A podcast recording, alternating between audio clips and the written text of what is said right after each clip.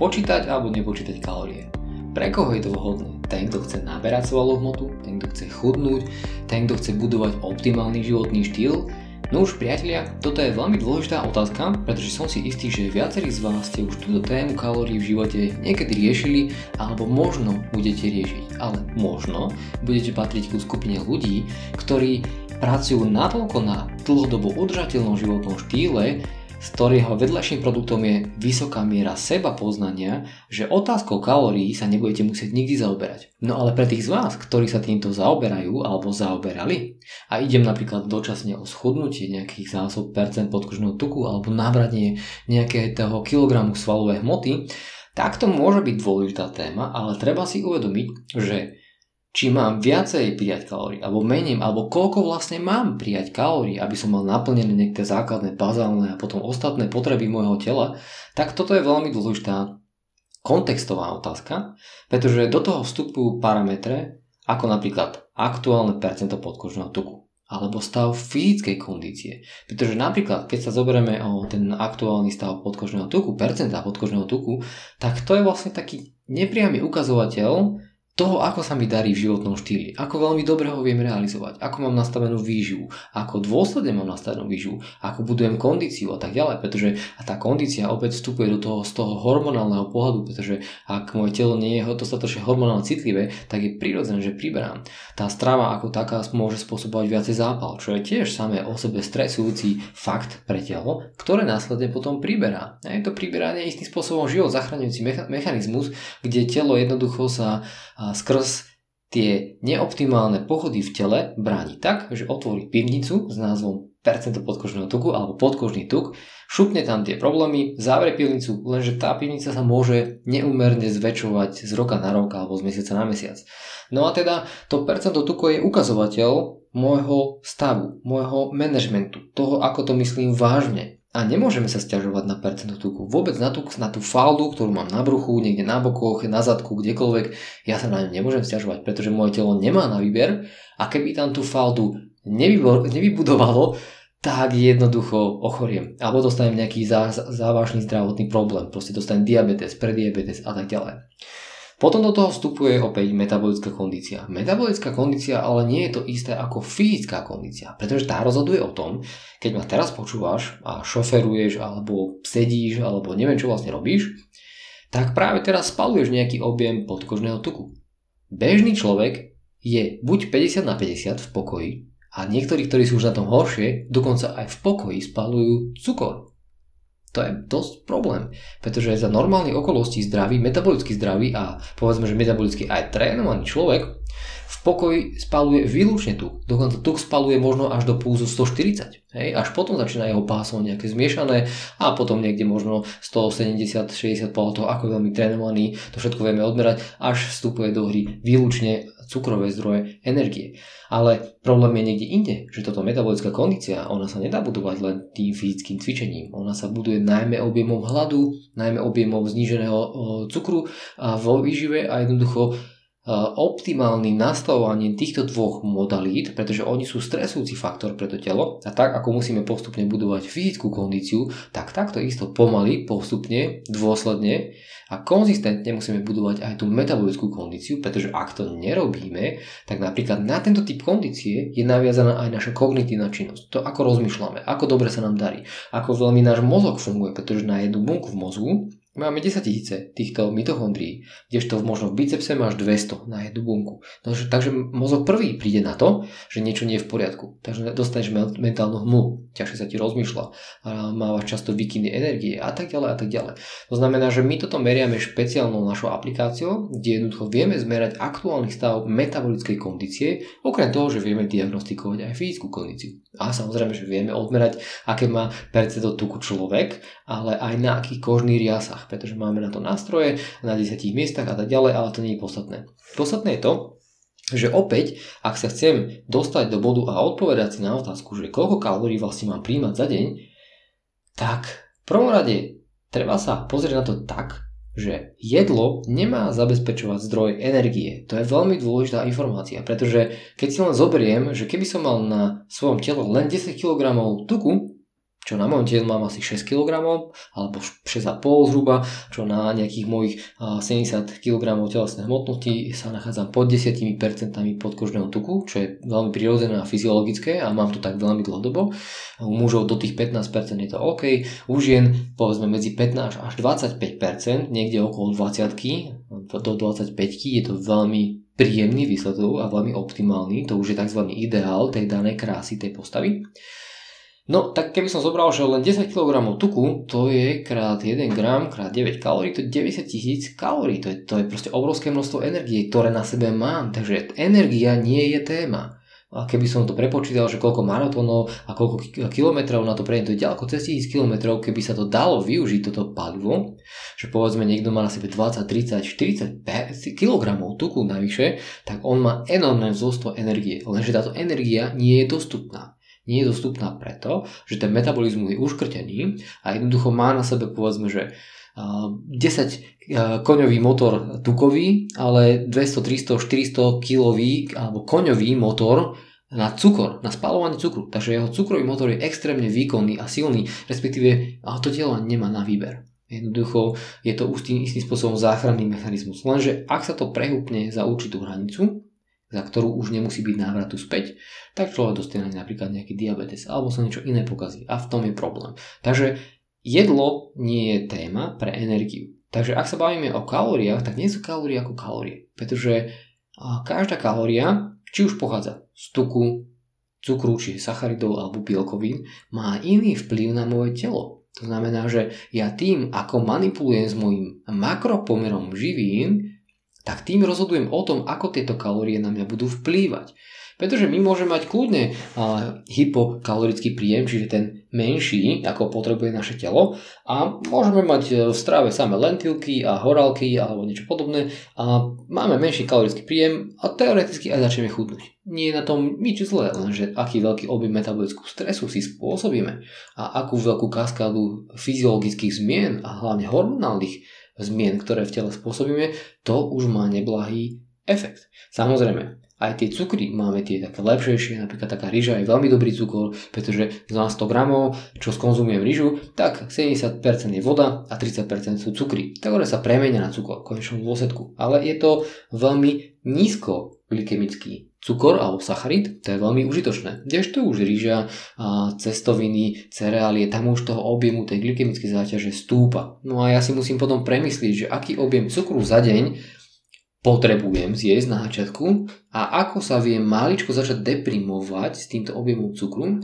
aby som začal spôsobovať v tele práve ten metabolický tréning. Aby to moje telo začalo rozmýšľať, že aha, že toho cukru dostáva menej, tým pádom sa musím učiť viacej spalovať tuku a aha, zrazu sme zistili, že na zásobách tuku máme enormné kvanta energie, ktorú ale nikto doteraz nepoužíval. Takže to je ako sedieť na obrovskom balíku peňazí, ale pritom som zabudol kľúče alebo stratil som kľúče od trezora. To je potom také smutné. No ale to sa dá fixnúť samozrejme a dá sa to fixnúť tým, že začínam zvyšovať objem hladu začínam znižovať objem cukrov a musím si dávať veľký dôraz na to, že to, čo zjem, musí mať vysokú biologickú hodnotu. Preto aj v tomto článku som nakreslil takú pyramídu takej dôležitosti od toho, čo je najviac dôležité, čo má takú strednú prioritu a čo je najmenej dôležité. Tak môžete hádať, kde je počítanie kalórií. Kalórie sú v tom, nazvime to, že nejakom 7-8 bodovom kroku až na poslednom mieste. Sú tam Počítajme ich, ak náhodou niekto naozaj tak dlhodobo zlyháva, že si nevie to dostatočne dobre nastaviť a robí možno, že veľa chýb, tak možno naozaj stojí za to začať tie kalórie počítať. A naozaj kalórie počítať aj v tých jedlách a z čoho koľko som zjedol a potom si spočítavať, koľko som zjedol bielkovín a tukovo, koľko sacharidov. Ale treba si uvedomiť, že v prípade, že budem mať nastavený úplne brutálne presne ten energetický, energetický príjem za deň, a bude to vyhovovať úplne všetkým štandardom a veciam, ale kúpim si lacné a podradné potraviny, čiže nejaké prázdne kalórie, došlo, doslova nejaký šuvix, tak jednoducho stávam sa podvýživený. Moje telo chradne a v podstate fyzicky degeneruje. A tým pádom mám darmo sa spolieham alebo pozerám sa na kalórie. Toto nie je cesta. To je prvé také milné presvedčenie. Druhé presvedčenie, ktoré by bolo dobré prepracovať, je, že Predstavme si, že máš dobrý kalorický príjem a predstavme si, že kúpiš si naozaj postivé jedlo, ale zle ho skombinuješ a nesprávne pomery si dáš, niečo si dáš príliš veľa, napriek tomu, že to je zdravé alebo kvalitná potravina, proste poctivá, všetko je tam v poriadku, tak napriek tomu môže spôsobovať vo svojom tele zápal a naďalej priberať. A poviem to na príklade, že napríklad máme perfektné napríklad rôzne druhy orechov. Tie sú veľmi zdravé potraviny. Orechy sú veľmi zdravé. Ale ak zjem príliš veľa vlaských orechov alebo mandlí, ktoré obsahujú príliš veľa omega-6 mastných kyselín, a ja mám vôbec v mojich mitochondriách, bunkách je príliš veľa omega-6 mastných kyselín na tom obale, to znamená, že moje bunky sú nepriechodné, nevedia ten tuk používať a ja pridávam ďalší a ďalší omega-6 tuk, ktorého vo výžive, západnej výžive extrémne veľa, tak tým pádom si spôsobujem ďalšie a ďalšie ťažkosti, obzvlášť ten zápal. A jednoducho nie je možné potom, aby môj metabolizmus, moja metabolická kondícia sa začala zlepšovať, pretože jednoducho mám v sebe príliš veľa nekvalitných zlých tukov, alebo dokonca aj kvalitných napríklad v podobe týchto orechov, ale v nesprávnom pomere. Jednoducho potrebujem to znížiť. Potrebujem vynechať možno absolútne všetky omega vlastné kyseliny. Možno pridávať len omega 3, ale súbežne pridávať čo najviac neutrálnych, metabolicky neutrálnych tukov, ako mononenasytené tuky, to je napríklad typicky makadámové, olivový olej a, a tak ďalej, alebo saturovaných tukov, čo sa doteraz tvrdilo, že tie sú akože veľmi nezdravé, samozrejme doteraz. Povedzme už posledných 10 rokov je už to povedomie trošku inde aj o tých tukoch a o týchto veciach. A málo kde kde už je vidieť taký veľmi starý alebo konzervatívny prístup v otázkach stravovania alebo aj vôbec akože konzumácie tukov. Takže saturované tuky už dávno nie sú zlé, pretože sú veľmi neutrálne a veľmi hlavne nesignálne metabolicky alebo hormonálne nesignálne. to omega-6 tuky, tie už niečo signalizujú. Omega-3 tiež niečo signalizujú. A keď je príliš veľa omega-6, tak to znamená, že máme problém. A tým pádom máme ďalšie minulé presvedčenie vyriešené, že kalorický príjem super, kvalitné potraviny drahé super, zlá kombinácia prúser. Poďme na ďalšie. Tretie minulé presvedčenie by mohlo súvisieť s tým, že mám príjem, mám kvalitu, mám dokonca aj perfektnú kombináciu živín, ale príliš sa sústredím na tú stravu, pimpujem ju, vylepšujem, ale zabudám trochu na kondíciu. Prestáva, nie je to taká veľká priorita. Pričom paradoxne stráva je štart-stop projekt. Do jedného roka by človek mal veľmi rýchlo zistiť, čo mu sedí, čo mu vyhovuje, čo mu naopak nevyhovuje, čo si má kupovať, z čoho sa necíti dobre. To je rok, je dosť dlhý objem času na to, aby človek o sebe zistil, čo má robiť a ako to má robiť. Lenže budovanie kondície je celoživotný proces. Budovanie kondície je investícia do staroby. To je vôbec investícia do vôbec čohokoľvek, pretože ak si zvolím tie správne pohybové platformy, v ktorých rozvíjam rôzne pohybové zručnosti, ako sú stojky, rôzne druhy drepov, rôzne uh, cvičenia na kruhoch a tak ďalej, tak Vďaka tomu, samozrejme okrem toho, že spoznávam aj samého seba, tak vďaka tomu zvyšujem svoju hormonálnu citlivosť. To je veľmi dôležité, pretože ako náhle tá kondícia je pod istým nízkym štandardom, pretože veľa ľudí len sedí, stojí, prípadne leží, to je ich základná poloha, ale netvičia treba za mnou extra time vo voľnom čase, alebo nevyplňajú tie prestávky tým, že jednoducho závesí sa, urobí si nejaký drep a tak ďalej. Tak dôležité tam je to, že budovanie fyzickej kondície je ešte dôležitejšie ako vyľaďovanie výživy. Samozrejme, zo začiatku na prvý rok, dva ide to ruka v ruke. Aj sa na jedno musím sústrediť, aj na to druhé. Ale potom už keď tú stravu vyladím, tak už strava bude zaberať menej a menej tej kognitívnej záťaže, pretože to je ako keď sa učím šoferovať. Tak jednoducho už keď sa naučím dobre šoferovať a prejdem 200, 300, 500 tisíc km, tak už to šoferovanie nie je téma. Už sa nemusím na to tak sústrediť. Už jednoducho uh, moja pozornosť, moja schopnosť reakčná a všetky tie skúsenosti, ktoré som nabral sú masívne a veľké a už viem, čo mám robiť v každej tej situácii, alebo takmer každej. Ale porovnanie s tou výživou je také, že ak vyžíva aj štart to projekt, tak budovanie kondície je nekonečný, celoživotný projekt. A teraz poďme na štvrté minulé presvedčenie, ktoré by bolo fajn predostrieť v kontexte s kalórií. Tak si predstavme situáciu, že máme vyriešené aj kalórií, aj kvalitu, aj to kombináciu, aj, aj kondíciu dokonca, ale zabudol som tráviť čas s hladom, prípadne znižovaním objemu cukrov v strave. To sú ďalšie elementy, ktoré keď sú tam není, tak jednoducho možno tá, ten chvíľkový progres môže vystriedať ako keby taká dlhodobá stagnácia. A toto je veľmi dôležité, pretože ten hlad a, a znižovanie cukrov v strave sú dve také samostatné modality, ktoré by som dal ako veľkú prioritu. A keby som to mal povedať na rovinu, tak treba chápať, všetko, čo robím, má buď krátkodobý, strednodobý a potom ešte aj dlhodobý efekt. To znamená, že ja započnem nejakú akciu a tá v krátkom horizonte, napriek tomu, že vyzerá, že je to správna akcia a dobrá akcia a dobrý čím, dobrá voľba, tak to v krátkodobom horizonte prináša, nazvime to, že nejakú formu utrpenia. Bolí to, nie je to zvládnutelné alebo niečo podobné. To neznamená zákonite, že to je zlé. Je to len to, že je to buď neoptimalizované a neprispôsobené na moju aktuálnu situáciu, ale jednoducho treba to brať tak, že niektoré veci a niektorý, efekt niektorých vecí prináša až dlhodobý horizont.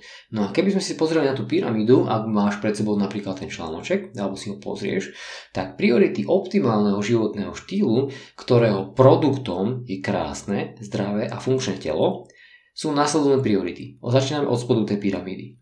Budovanie komplexnej fyzickej kondície, do ktorej zahradíme silu, rýchlosť, vytrvalosť, mobilitu, koordináciu a tak ďalej. To som dal úplne na spodok tej pyramídy ako v podstate najväčšiu, jednu z najväčších priorit. Hneď nad tým je budovanie metabolickej kondície, ktorá sa deje práve cez ten hlad, chlad, ešte som zabudol spomenúť, a následne aj znižovanie glykemickej záťaže, na nejaké minimum, ale to nevieme, aké je minimum. Ženy budú potrebovať vždycky viacej trošku cukrov, obzvlášť vo fáze menzesu alebo pred menzesom. Muži toľko až nepotrebujú, ale možno niektorí muži chcú viacej naberať svaly, niektorí muži možno majú zápasy, tak potrebujú robiť nejakú cyklickosť a, a tak ďalej. Takže tam je veľa, veľa ďalších kontextových rovín, no ale budovanie metabolickej kondície cez hlad, chlad a znižovanie glykemickej záťaže cez cukry je na druhom mieste priorit. Na treťom mieste máme optimálny makropomer živín a samozrejme výber nejakých poctivých kalórií a potravín. Pre mňa optimálny pomer pre väčšinu populácie sa nachádza niekde okolo low carb stravovania.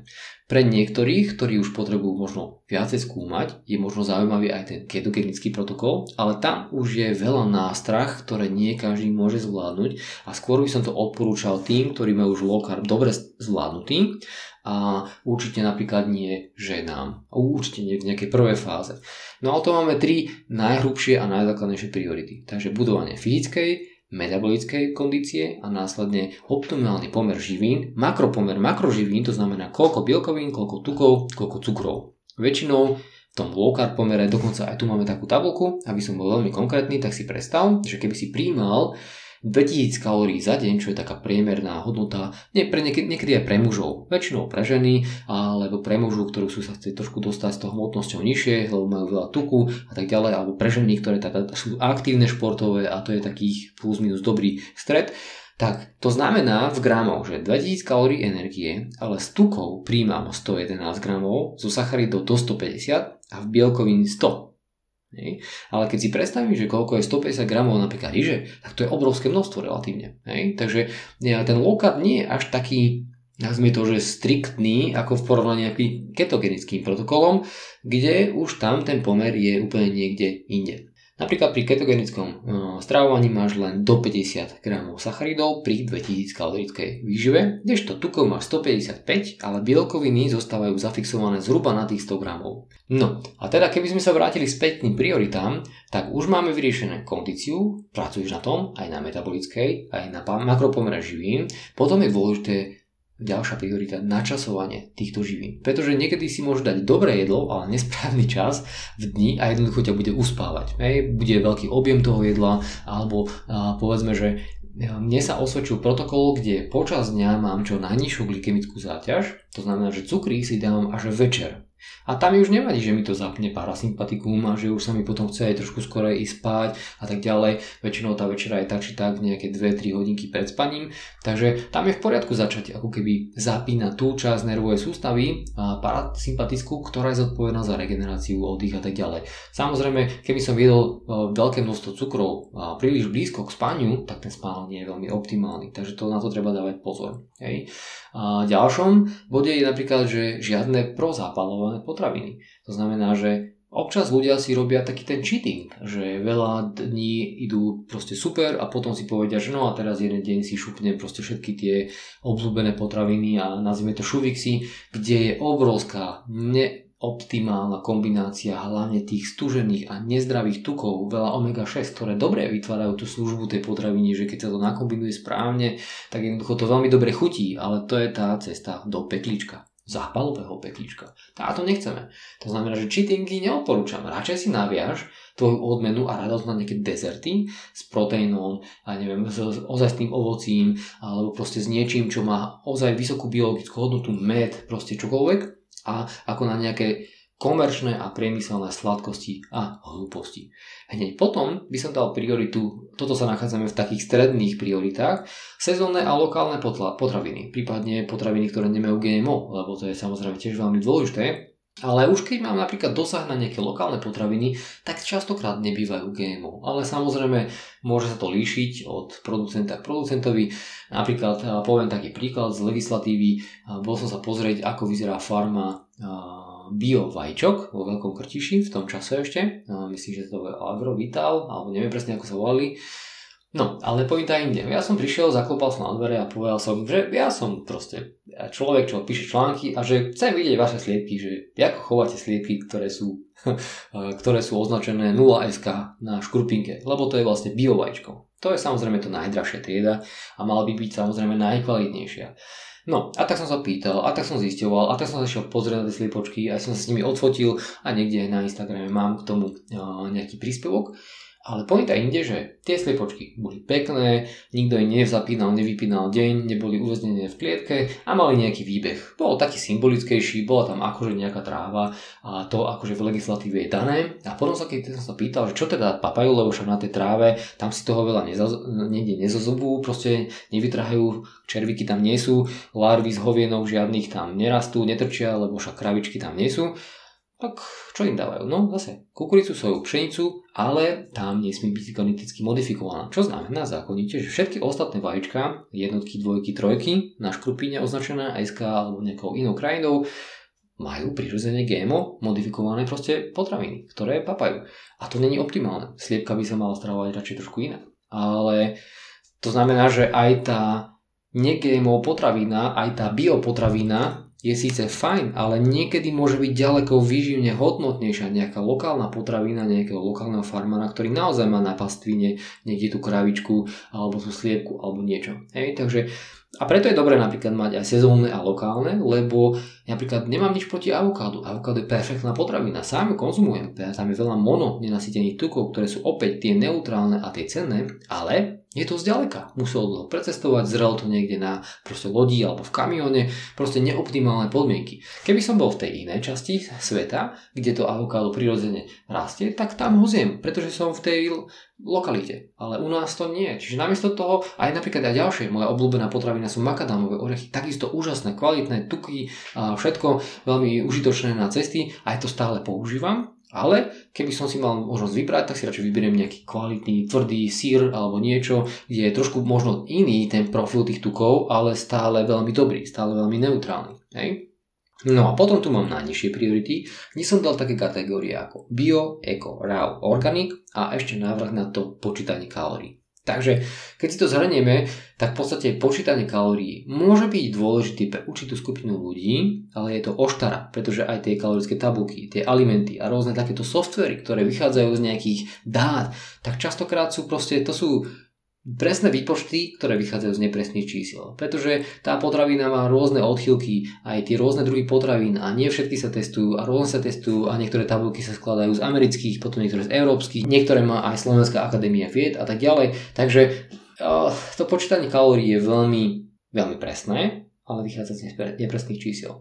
A čo by som teda odporúčil je, že samozrejme, my sme napríklad sa na týmto zamýšľali. Vytvorili sme jeden taký nástroj, kde ho nájdeš na lowcarb.platozlatos.com, kde sme vytvorili dopredu 6 vzorových týždňov, v ktorých je 200 receptov nakombinovaných, kde si vieš zvoliť aj normu kalorickú, či už 2600, 2400 až po nejakých 3200 a vieš si navoliť aj týždeň, kde máš dvakrát čiastočné hľadovanie, potom máš 4, potom 7 krát a tak ďalej. Sú rôzne verzie tých týždňov a zároveň máš možnosť si vykliknúť tento recept nechcem, rozklikne sa ti celá databáza, neviem, 200 receptov, rozkategorizované, že pod 15% cukrí, na 25 a tak ďalej a tak ďalej. A jednoducho si sám môžeš vykladať týždeň potom si vygeneruješ z toho recepty a následne si z toho vygeneruješ aj nákupný zoznam. Takže sme sa pokúsili urobiť niečo veľmi praktické. My časť tohto softveru sme používali aj používame na školský stravovací systém systém, tam to trošku inak generujeme, tú normu pre ten recept. No ale pointa je tá, že je to uľahčenie. No a tí z vás, ktorí počúvate tento podcast a jednoducho vás to zaujalo a možno by ste radi boli aj takí testery tohto nášho produktu alebo tejto nášho nástroja, tak samozrejme my máme ho spoplatnený nejakou sumou na ročnej báze, to znamená, že rok k tomuto nástroju má človek prístup. No ale tí z vás, ktorí by boli ochotní, treba z niektoré recepty nám odfotiť. Podľa, my máme vypracovanú databázu receptov, kde máme áno, nie, proste fotku máme, nemáme a tak ďalej. A tí z vás, ktorí sú ochotní, tak aj polovičnú zľavu vám dáme. Pretože je pre nás dôležité, aby ten nástroj ľudia používali a bol pre nich užitočný, dávali nám spätnú väzbu a nebodaj nám ešte povedali, že aha, mám tu perfektný recept, rád by som ho tam mal. Tak nám ho pošlu aj s fotkou, aj s návodmi a my to tam šupneme. Takže to je najmenej. Takže toto je ako keby taký náš príspevok k tejto téme, kde vieme, že to je výzva pre mnohých ľudí a pre tých, ktorých je to naozaj výzva, tak jednoducho tu majú ten nástroj a začínajú s ním pracovať. No a tí ostatní, ako som spovedal, je tam veľmi široký rámec toho kontextu, ktorý treba zohľadňovať a napočítať si správny príjem kalórií je je v podstate, to není začiatok, to je skôr koniec. Hej, to je skôr taký koniec tých priorít, alebo tá jedna z tých najposlednejších vecí, ktoré sú prioritné, kdežto tie definícia tých priorít, alebo vôbec pyramídu tých priorít som zadefinoval v tomto článočku, ktorý nájdete na blogu z dňa 26.7.2021. Tak priatelia, verím, že tieto vedomosti, poznatky a vôbec usmerenie nebolo pre vás užitočné, no a ja sa budem tešiť, ak sa nám prihlásite aj na testovanie a spoluprácu na tomto nástroji. Tak vám pekný deň želám.